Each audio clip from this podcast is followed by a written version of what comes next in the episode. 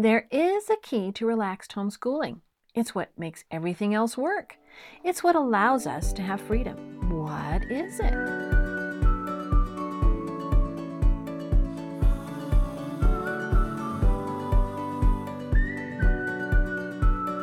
Hey there, sweet mommies. This is Sherry Hayes, the homeschooling mom of 15, bringing you encouragement and delight for your day. So wash the dishes, fold the laundry, nurse the baby, or just sit and sip some tea while we dive into the good life in Jesus. So, what is the key to relaxed homeschooling? Is it the best philosophy, or the best books, or the best system? Well, all these are vital, but the one thing that keeps it together is drum roll discipline. I know that's a nasty word, right? I don't want to hear about that. Wait a minute, Sherry. This is not right. You're you're telling me I have to be disciplined in order to be relaxed? Yeah, pretty much so. now, to help discover the beauty in discipline, we're we're gonna we're gonna talk a little bit, and I think you're gonna feel better about that word when we're done. now, I'm gonna tell you a story.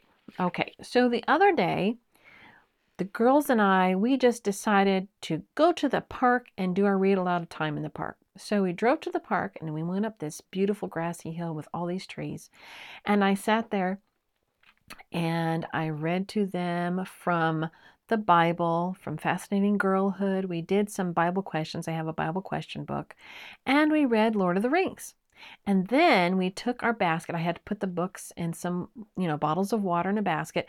We took that basket and we walked along this beautiful stream. It was just babbling and it was green and it was gorgeous and it was like a real temperate day and we were just having such a great time. Now, um how could we be spontaneous and do that? It's because we could take a break because we had a routine right?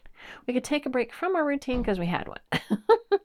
now, a load of laundry was already going in the machine. The dishes in the kitchen had been done the night before, so they were clean.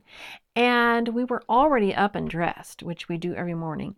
And we knew where the basket, the books, and those waters were, which is essential. Now, when we returned home, it was easy to get back in the swing of things because we have been keeping up. And after our chores, the girls went to their studies while I attended to some other stuff, you know, including scripting this podcast.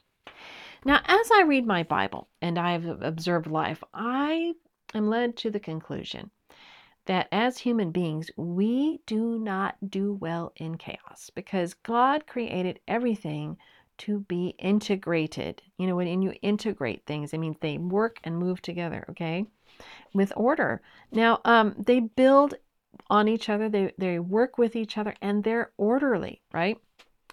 Now, as something is disintegrated, that means it kind of like is breaking up into smaller and smaller bits. And when something is disintegrated, it's I know what it's like. It's like in the in the sci-fi old sci-fi shows, and they zap something, and it would just kind of, you know, break up in little bits and become ooze on the floor.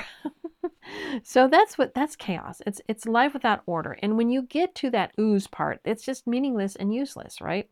So God spoke into the chaos at the beginning of the world in Genesis, and he brought everything into order. And as we are created in his image, we love order. We desire order. We crave order. You know, because we are human beings. And we we can you can see that if we do it in a certain way, if we have order in our lives in such a way where it does not include the love and the mercy of God, it can really be cold and ugly. And I'm thinking here of like buildings, like uh, public buildings that were done in the 60s and 70s. Now, I did a really deep dive. My husband was taking this college class, and um, I was monitoring the class, and he was told he had to take this deep dive into um, modernist architecture, specifically Mies van der Rohe and Frank Lloyd Wright. And so we took this deep dive, and what we found out is that at first these men were trying to be innovative and they were just trying to bring certain uh, they were trying to bring architecture into nature and they did it with using like sharp angles and different things like that. And so the complaint that, of this one writer that we read was that so modern architects took their ideas and they used them as an excuse to just kind of stick things together ticky tacky. And in the 60s and 70s, all these kinds of buildings they put together, they're just kind of concrete, ticky tacky, ugly looking things. They're the kind of things that you wish just wouldn't go away. there's really no aesthetic beauty to them. And so there's like a coldness and an ugliness that exudes from these types of things. Okay. Now, God's order is better than man's order because it is intermixed with love and freedom, right? So you can witness this in a large oak tree. In the wild, an oak tree is free to put out its branches and its leaves, and we see that and we see, well, the oak tree can spread out anywhere it can, right? And we see it as a very random thing. But then we, when we look closer at this oak tree, we realize that there is actually an order to this. That the oak tree isn't just putting out its branches willy nilly. If you take a branch and you take a twig from an oak tree, you'll find that those leaves on that twig are ordered according to the Fibonacci sequence. And you, when you look at the idea of the golden ratio and of fractals, you'll find that in nature, in nature actually follows mathematical systems of order everywhere in everything. And so when we see God in his magnificence has ordered all of our lives, all of this earth according to order, but he has coupled it with his mercy and his love. And there's a beauty that God, it just follows God, it surrounds him. When you read the scripture about his throne room, God surrounds himself with things that our eyes and our senses decide are beautiful. This mixture of freedom within order creates a beauty that reaches deeply into our souls. It is hard to think of anything as gorgeous as snow covered mountain peaks such as the Grand Tetons. But even in this spectacle, we see great freedom, but within the parameters God set. It is the same for oceans, and it's the same for clouds and things, other things we find beautiful. Homeschooling is the same. There is a freedom and a recreative effect from uncoupling from modern mechanical learning. But without boundaries, it breaks down and becomes a breeding ground for disintegration.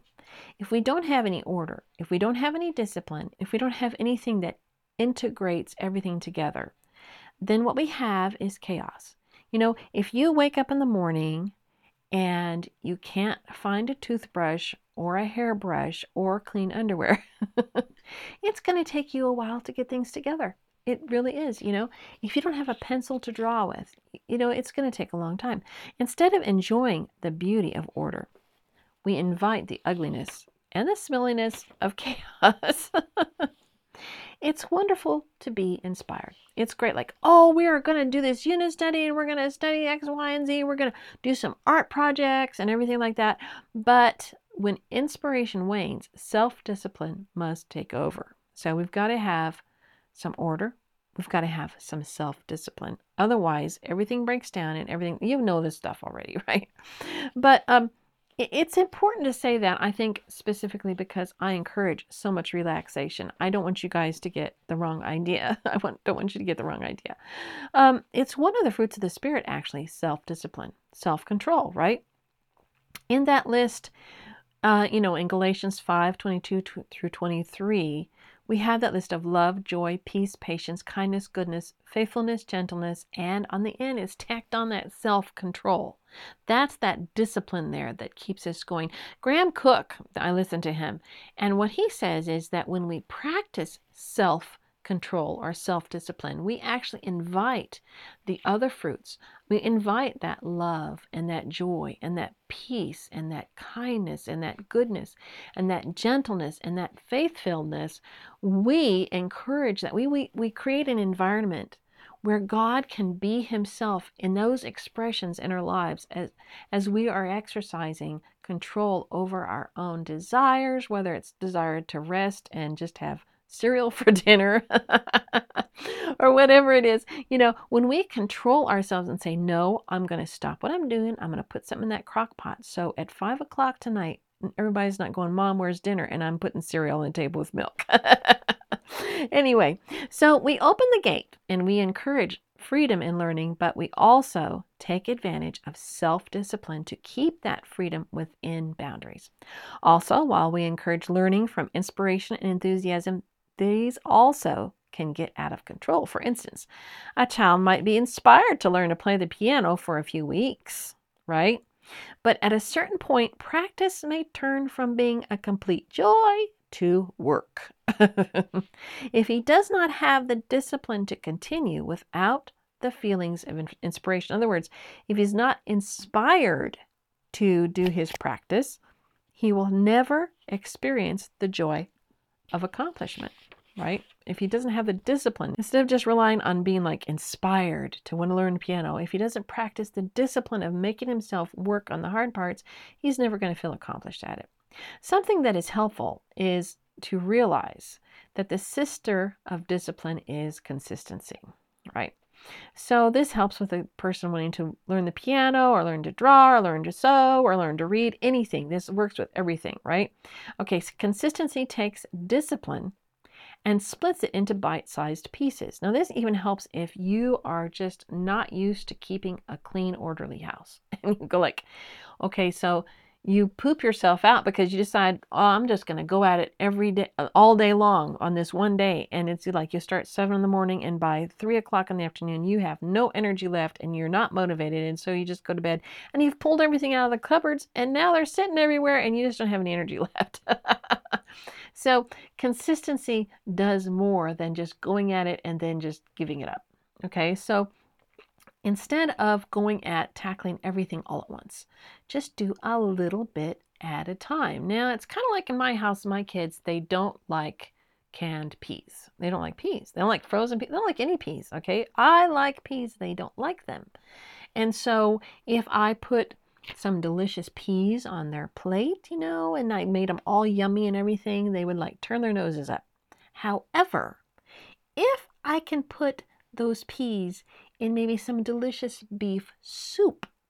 And like there's a pea every once in a while, they probably won't even notice they're there. Consistency in little bits is just like that, okay? Take that that piano, right? So 15 minutes a day at the piano over the span of a month will do more than an inspired 30 minutes every once in a while, right? When it comes to academics, this is especially true. We use the McGuffey readers coupled with the Charlotte Mason method. And if you stay a little longer, I'll tell you more about uh, that stuff in a minute. Uh, McGuffey formulated his lessons to be short, sweet, and so gradual that it hardly seems like work. And I have seen this work so much over the years with my kids. So it's akin to walking up a slope at a three degree angle compared to a slope at a 30 degree incline, right? At 3 degrees, you barely notice you are climbing. But at a 30 degree angle, your entire body is being taxed. Now, it may take a little longer at a 3 degree, three degree slope, right? Uh, you may not even notice any upwards progress at the end of the day. But give it 30 days, and you will look down and see just how high you've come. Going at a 30 degree slope may initially produce great gain, like up a steep mountain, right? But it can lead to burnout. And oftentimes there is a fall off where the altitude is lost altogether. If you're trying to go up steeply in a learning curve with your child, like and this happens a lot, especially with your first child. You're wanting that child to do everything that everybody is supposed to do right at the same time that everybody does everybody else does it. So if they're if you even slightly see that they're like a little bit behind, you push, right? And you're and you're gonna get you're gonna get this. You're gonna get this early, you're gonna get it fast, right? And if the child doesn't cooperate with your proddings, then you're all frustrated and you just want to give up. But instead, remember, consistency in self-discipline is very important. Okay, now routines can help with this. As I mentioned in the account of our read aloud time in the park, routines helped us to get there. Over the years, we have developed systems and expectations for every morning. And, you know, if you have routines and expectations, then a 15 minute piano session every day is not going to seem like a, a horrendous thing that you can never get to, right?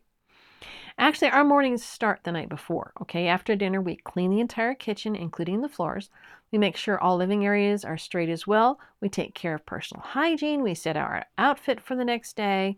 I use my journal to review any appointments or activities for the next day, and I write down chores and plans for the next day's dinner, even.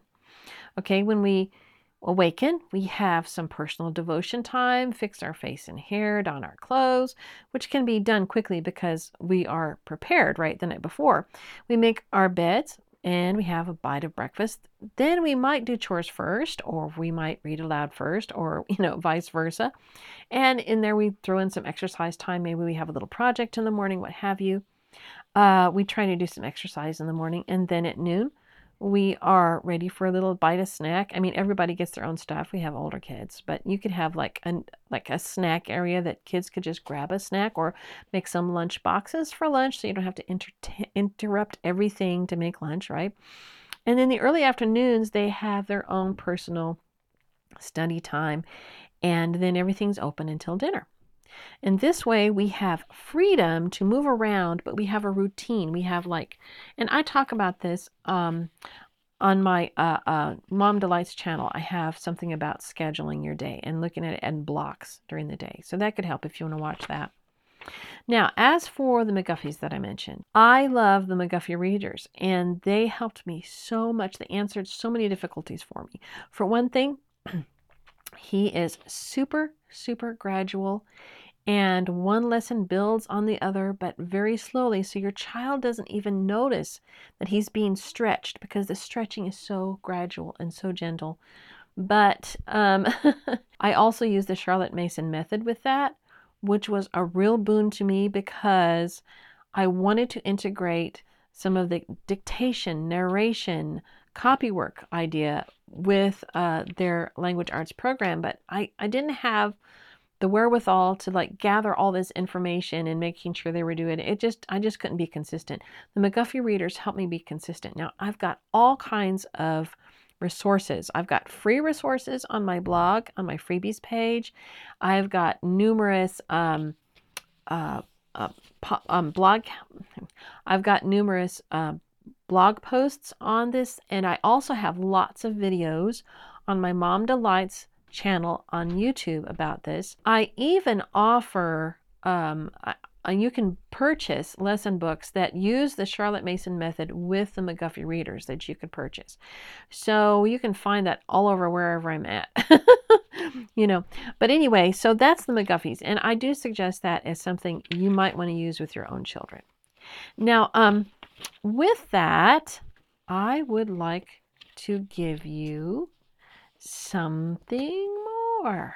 Now, there is an important balance to making plans and having routines and all that. Some have accused the Bible of being full of contradictions, and I, I believe that it is, but these contradictions are just two sides to the same thing that can be both true at the same time. See, God is so big and so amazing, and His intellect and His abilities go so much farther than our brains can even figure out, that two things can be true at the same time. Now, what am I talking about in specifics? Okay, in God's reality, we die so we can live, we lose so we can gain, right? We become poor to gain true riches. Now, an earthly minded person sees this as foolishness, right? But it's God's power. It is the same when it comes to plans. As we read the volume of Scripture, we see planning as a sort of partnership, right? Yes, it's all right to gather counsel and devise plans, but never without submitting them to God's ultimate design. So He likes for us to plan, He's not against it. He talks about it all over in Proverbs. The same Proverbs I'm going to re- read to you here, there are also Proverbs about gathering counsel before you make decisions and all that kind of stuff. And and Jesus said, before you build a tower, you count its cost. You have some plans in place, right? So, um, I'm going to read you some proverbs here just to kind of show you that what the Bible says. Okay, in Proverbs 16 3, it says, Commit your works to the Lord, and your thoughts will be established. So you commit your works to Him, right? Uh, Proverbs 16 9 says, A man's heart plans his way, but the Lord directs his steps. So we plan, but God directs us, right? Proverbs 19:21 says, "There are many plans in a man's heart. Nevertheless, the Lord's counsel, that will stand." Proverbs 3 5 through 6 says, Trust in the Lord with all your heart, and lean not on your own understanding. In all your ways acknowledge him, and he shall direct your path.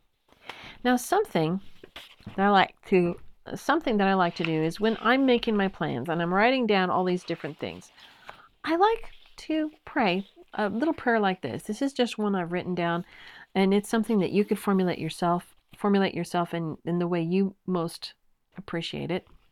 Here's what I have I, I try to put my heart in a posture of waiting on Him. Now, I'll say to Him, These are things I'd like to accomplish, but there's no way I want to have them done without your presence. Living in the bubble of your presence is more precious to me than anything else I could gain. So, if you don't go with me, I don't want to move. I will go, but only as you hold my hand. I give you permission to move me through this day any way you wish, and I trust that at the end you will have given me my heart's desire in the physical as well as in the spiritual. So that's just one way that I pray. After that, after we've done something like that, however you want to do it, then you can rest backward into the arms of one who is benevolent, the Father of mercies, and the God of all comfort. That's from Second Corinthians, I believe. No matter what upsets or interruptions happen in a day, trust that His plans are kind and He has your best, your best in mind. Okay? Now, Psalm 37, 4 through 5 says this Delight yourself also in the Lord, and he shall give you the desires of your heart. Now, Spurgeon's commentary on these verses says this Make Jehovah the joy and rejoicing of thy spirit. Bad men delight in carnal objects. Do not envy them if they are allowed to take their fill in such vain idols. Look thou to thy better delight, and fill thyself to the full with thy more sublime portion. In a certain sense, imitate the wicked. They delight in their portion, take care to delight in yours. And so far from envying, you will pity them. There is no room for fretting if we remember that God is ours. But there is every incentive to sacred enjoyment of the most elevated and ecstatic kind. Every name, attribute, word, or deed of Jehovah should be delightful to us. And in meditating thereon, our soul should be as glad as is the epicure who feeds delicately with a profound relish for his dainties. A pleasant duty is here rewarded with another pleasure. Men who delight in God desire or ask for nothing but what will please God. Hence, it is safe to give them carte blanche. Their will is subdued to God's will, and now they may have what they will. our innermost desires are here meant, not our casual wishes. There are many things which nature might desire, which grace would never permit us to ask for. These deep, prayerful, asking desires are those to which the promise is made. Now, when we talk about that, um, I remember, and if you think about a little child, so a little child comes up and says, Mom, I want some donuts. I want some candy, right? And you're thinking, I don't want to give that child donuts or candy because I know what's really happening right now is the child is either bored or hungry for real food or both. And they're trying to meet that need with candy. So, what I'm going to do instead is I'm going to make that child a sandwich and play a card game with him. And in that way, I've met both of his needs, even though it may not be what he asked for. So with God, that's what we do. We say, God, you know what, God, I want a new house. with lots of big spaces to put all my junk. And really, what God does then is He has us declutter so that we can actually enjoy the house we already have, but without the large mortgage. so, you know, uh, so that's God giving us the desires of our heart as we delight in Him. So I hope this has blessed you. If you could, would you help spread this message by liking, reviewing, and sharing it with others wherever you hear it? I thank you so much in advance. and you have a wonderful day. In Jesus. Bye bye.